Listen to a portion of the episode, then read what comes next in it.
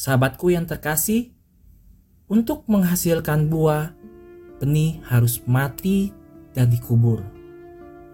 Murid-murid Yesus tidak pernah lupa bahwa sesungguhnya kehidupan yang sangat penting adalah kehidupan yang kekal, hidup dengan huruf kapital. Yesus mengingatkan kita untuk mempertegas prioritas dan mengetahui ke mana kita akan pergi. Selasa 10 Agustus, bacaan Injil diambil dari Yohanes 12 ayat 24 sampai dengan 26. Aku berkata kepadamu, sesungguhnya jikalau biji gandum tidak jatuh ke dalam tanah dan mati, ia tetap satu biji saja.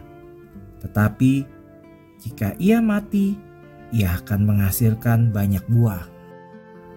Barang siapa mencintai nyawanya, ia akan kehilangan nyawanya. Tetapi barang siapa tidak mencintai nyawanya di dunia ini, ia akan memeliharanya untuk hidup yang kekal. Barang siapa melayani aku, ia harus mengikuti aku, dan di mana aku berada, di situ pun pelayanku akan berada.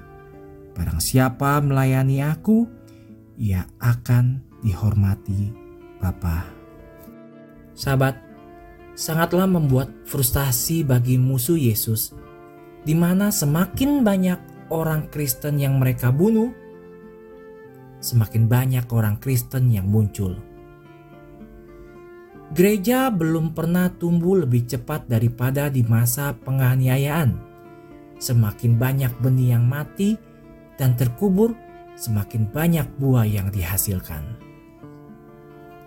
Orang-orang Romawi frustasi ketika mereka melempar orang-orang Kristen ke binatang buas di arena. Yang terdengar adalah nyanyian Mazmur Kisah para martir adalah deskripsi dari percobaan dan kematian mereka. Mereka biasanya menggambarkan para martir sebagai orang yang tenang dan bahagia karena dianggapnya mereka layak untuk menumpahkan darah mereka bagi Kristus. Santo Lorenz adalah salah satu dari tujuh diakon yang melayani Paus Sirtus II dan bertanggung jawab atas pembendaharaan. Kaisar Valerian menangkap Paus dan diakennya.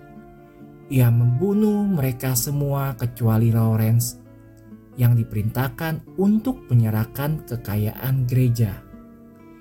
Jadi dia meminta tiga hari untuk mengumpulkan semuanya pada waktu itu, dia menjual dan memberikan segalanya kepada orang miskin. Pada hari ketiga, ia pergi ke kaisar ditemani oleh semua orang miskin dan sakit yang bisa ia kumpulkan dan berkata kepadanya, "Inilah adalah harta gereja." Kaisar tidak terkesan, merasa tertipu ia memerintahkan agar Lawrence dihukum dengan cara dibakar sampai mati. Santo Lawrence menunjukkan keceriaannya sampai akhir sahabatku. Pada saat ia sedang dibakar, ia berkata, "Kamu bisa menyerahkan saya sekarang. Saya sudah selesai di sisi sini." Maria, Ratu Martir, Tolong aku untuk selalu memiliki keberanian untuk mempertahankan imanku dengan sukacita. Dan jika musuh Tuhan bersikeras, mereka harus membalikanku lagi dan lagi. Karena dengan bantuanmu, aku tidak akan pernah menyerah. Bunda Maria harapan kita dan tata kebijaksanaan, doakanlah kami.